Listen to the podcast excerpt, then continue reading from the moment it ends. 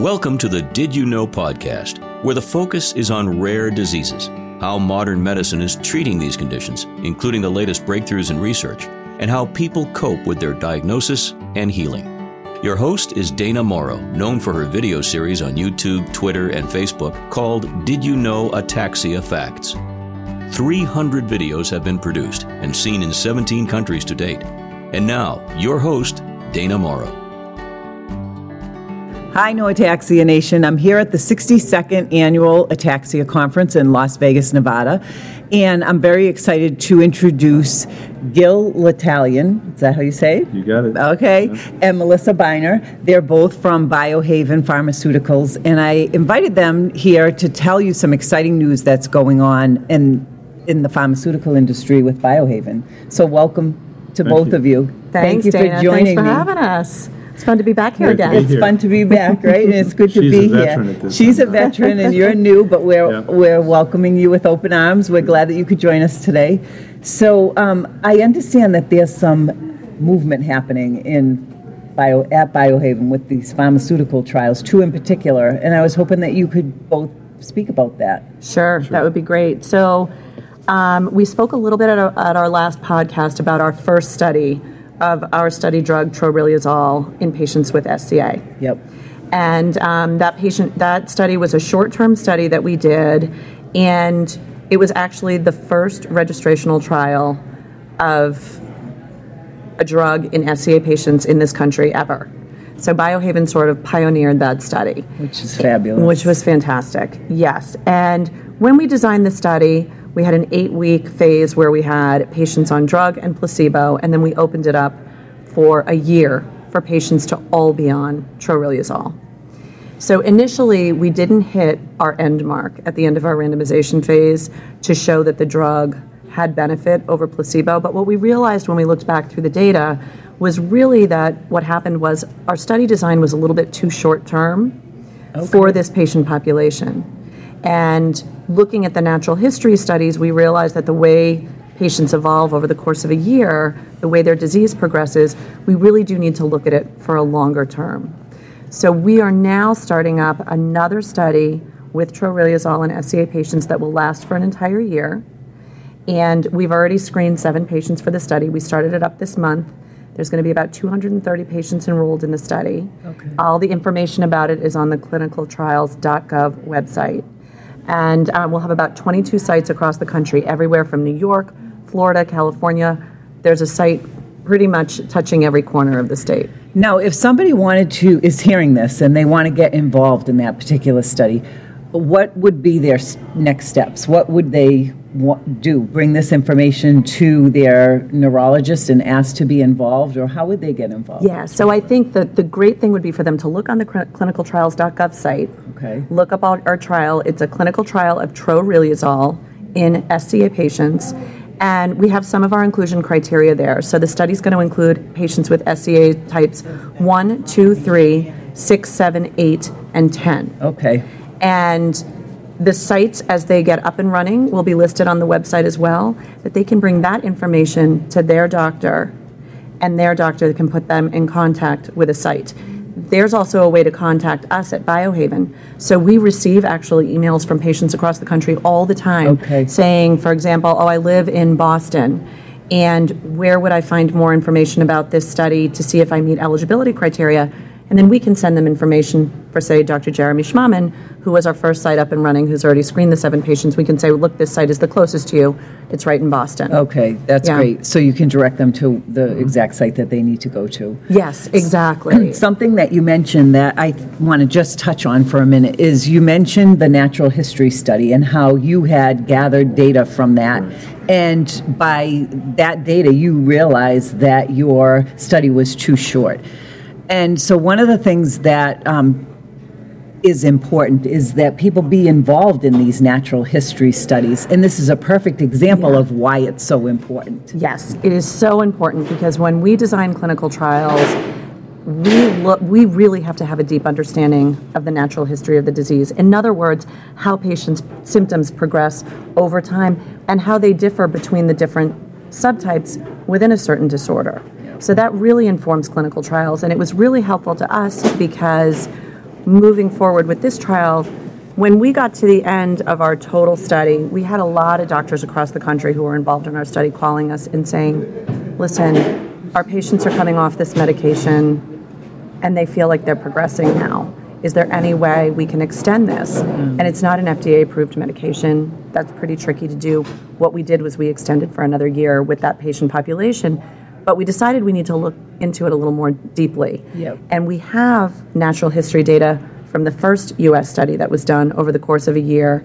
And that kind of led us to the idea that, in general, and there's been some studies in Europe too to confirm this, on a certain scale that doctors use to rate ataxia called the SARA, the scale for the assessment and rating of ataxia. On average, patients progress about a point, a point being a, a little worsening of their disorder over the course of a year naturally. We were able to kind of take that data, and even though it was an, an official control arm to our study because they weren't matched perfectly, obviously. We matched them as well as we could statistically. I'll let Gil speak to that a little more. And we really found that what that data showed, it gave us very encouraging results to see that really these patients may potentially have had slowing of the progression of their disorder because the patients in our study had a little bit of an improvement on the SARA as opposed to that one point decline. And I'll let Gil Yeah, speak so, that. so the, so we had two pieces of information that were helpful. We had this extension data, this 48 weeks of, of patients being treated with troriluzole. And we also had, as, as Melissa mentions, the natural history data from uh, the US, uh, US data from uh, Dr. Ashizawa.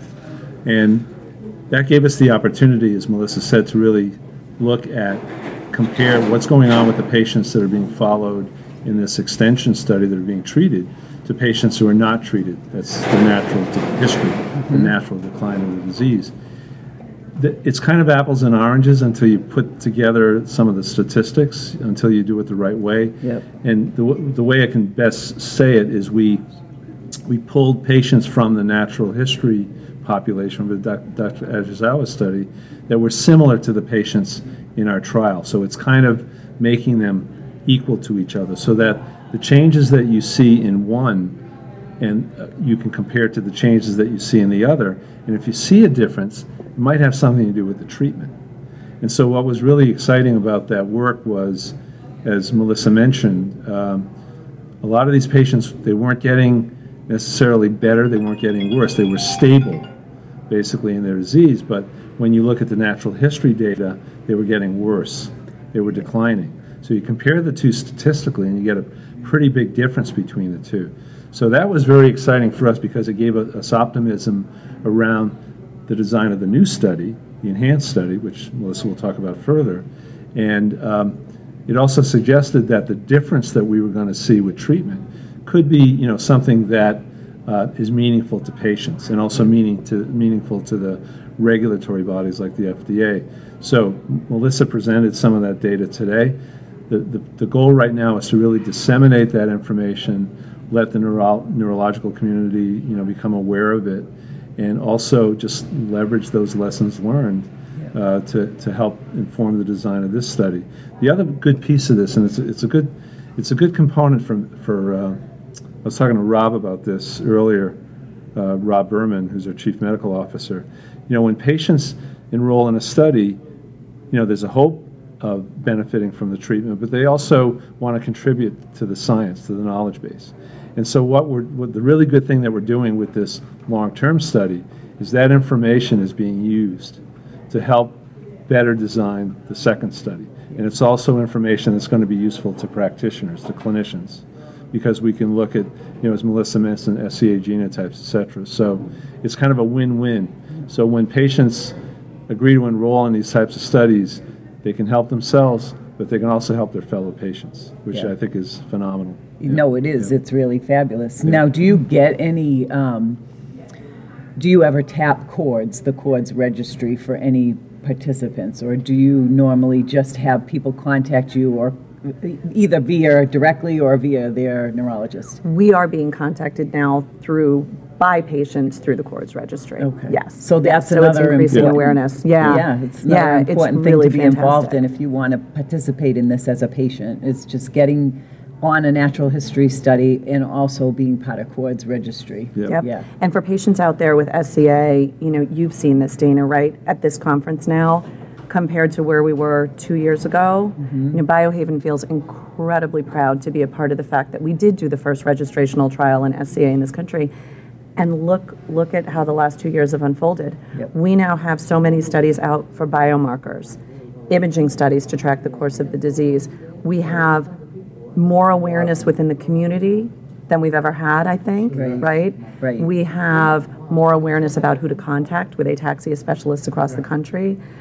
It's an, a really exploding field right now, and I think patients should be really excited about that because there's all this attention now to the patient voice and helping get patient focused drug development groups going so that patients and advocacy groups can actually have a say in the drug development pro- process.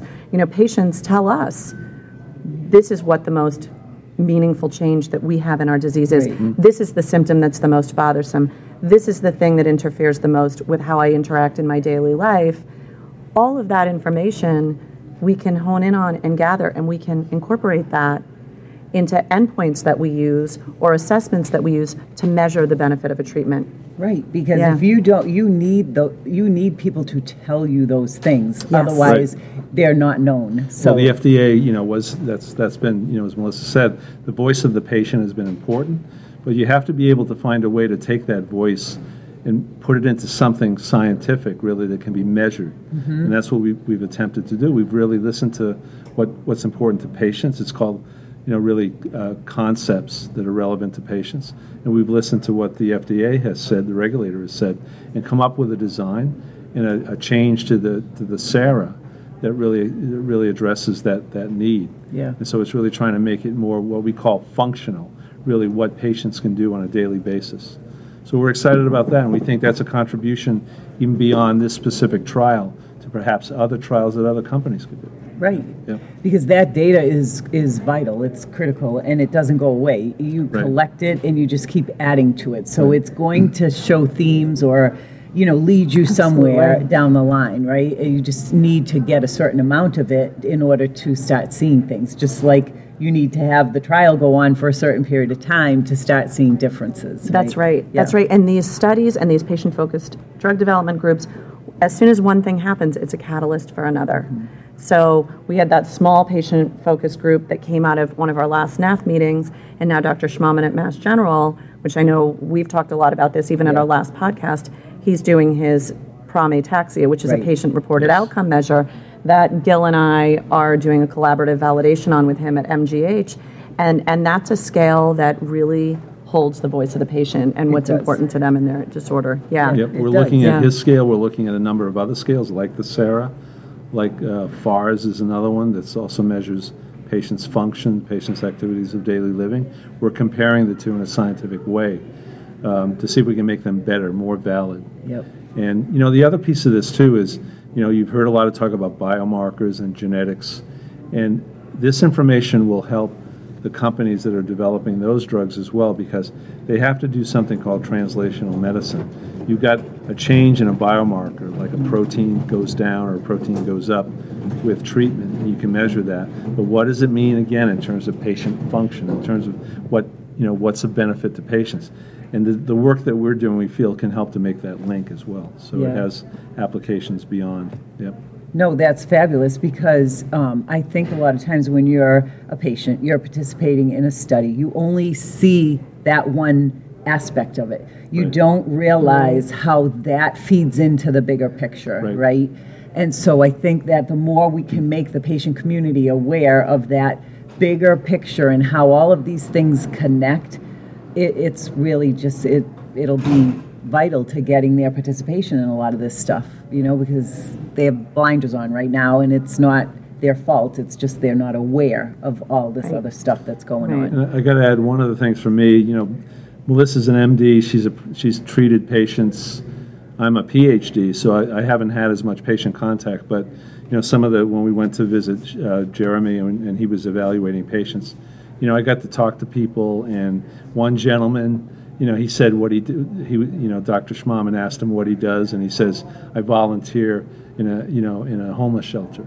and another lady was helping to train some of the assist dogs, the Great Danes, to help people to stand. Yeah. And so it was really inspiring for me to see people, you know, that are having a tough time but still are willing to give back and are just showing their humanity. There was a third lady who said she babysits sits for her grandkids, two and four years old, and I said to her, "I do that sometimes. And man, know how it's, it's a tough job, and It's a so I really job. admire you for that. Yeah, so, Yeah. and we don't know what it is about this set of disorders. So we talk about it all the time, and I know you see this too. But it, it's just a they're such a stoic, Yep. spirited, charismatic group of people that what came first? I don't know. Right. Right? Did the disorder bring it out in them, or Right. does, the, Yeah. does is there something about this disorder? Right.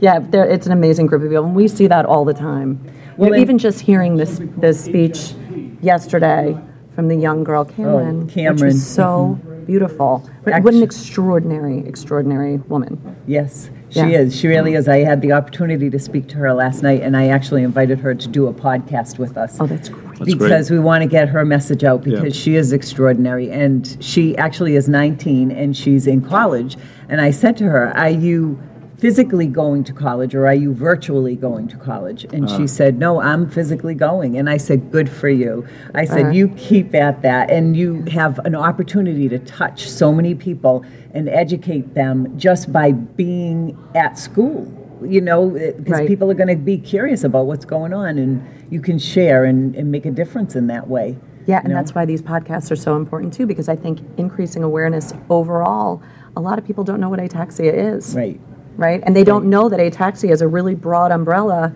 for a lot of different disorders. right and i think the other thing that they don't realize which you guys have brought a little bit of light to today is the fact that you know i have sca1 so i'm primarily going to focus on everything to do with sca1 what i don't understand and the message i would like to get out is that someone can bet. what uh, let me say it this way what's being done for SCA1 can benefit someone with another type of SCA down the road and Absolutely. to just understand that that is possible because they are related Yes. yeah Yeah, the way I look at it in some ways as an epidemiologist is, you know, really it's it's the the rate of disease progression can vary based on the genotype, but it's still at base is kind of the same disease. So, Yeah. Yep, yep. Yeah. Um, we just interviewed Kyle Bryant um, prior to having you guys on, and he has FA.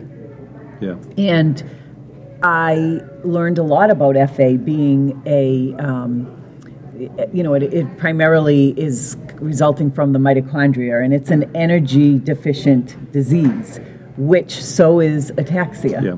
So, you know, he has a form of ataxia, but what he's experiencing is evident in the other forms of ataxia as well, Right. but we just name them differently. So what's cool about that is in our study, uh, and we've been working with Dr. Subramony, this one of the secondary endpoint is the, the Friedreich's ataxia rating scale, Mm-hmm. the functional part and the activities of daily living. So you're absolutely right. Yeah. There's lessons learned there, and Absolutely. you know we're using that instrument to learn more about SCA patients. Yeah. So it's really kind of a win-win.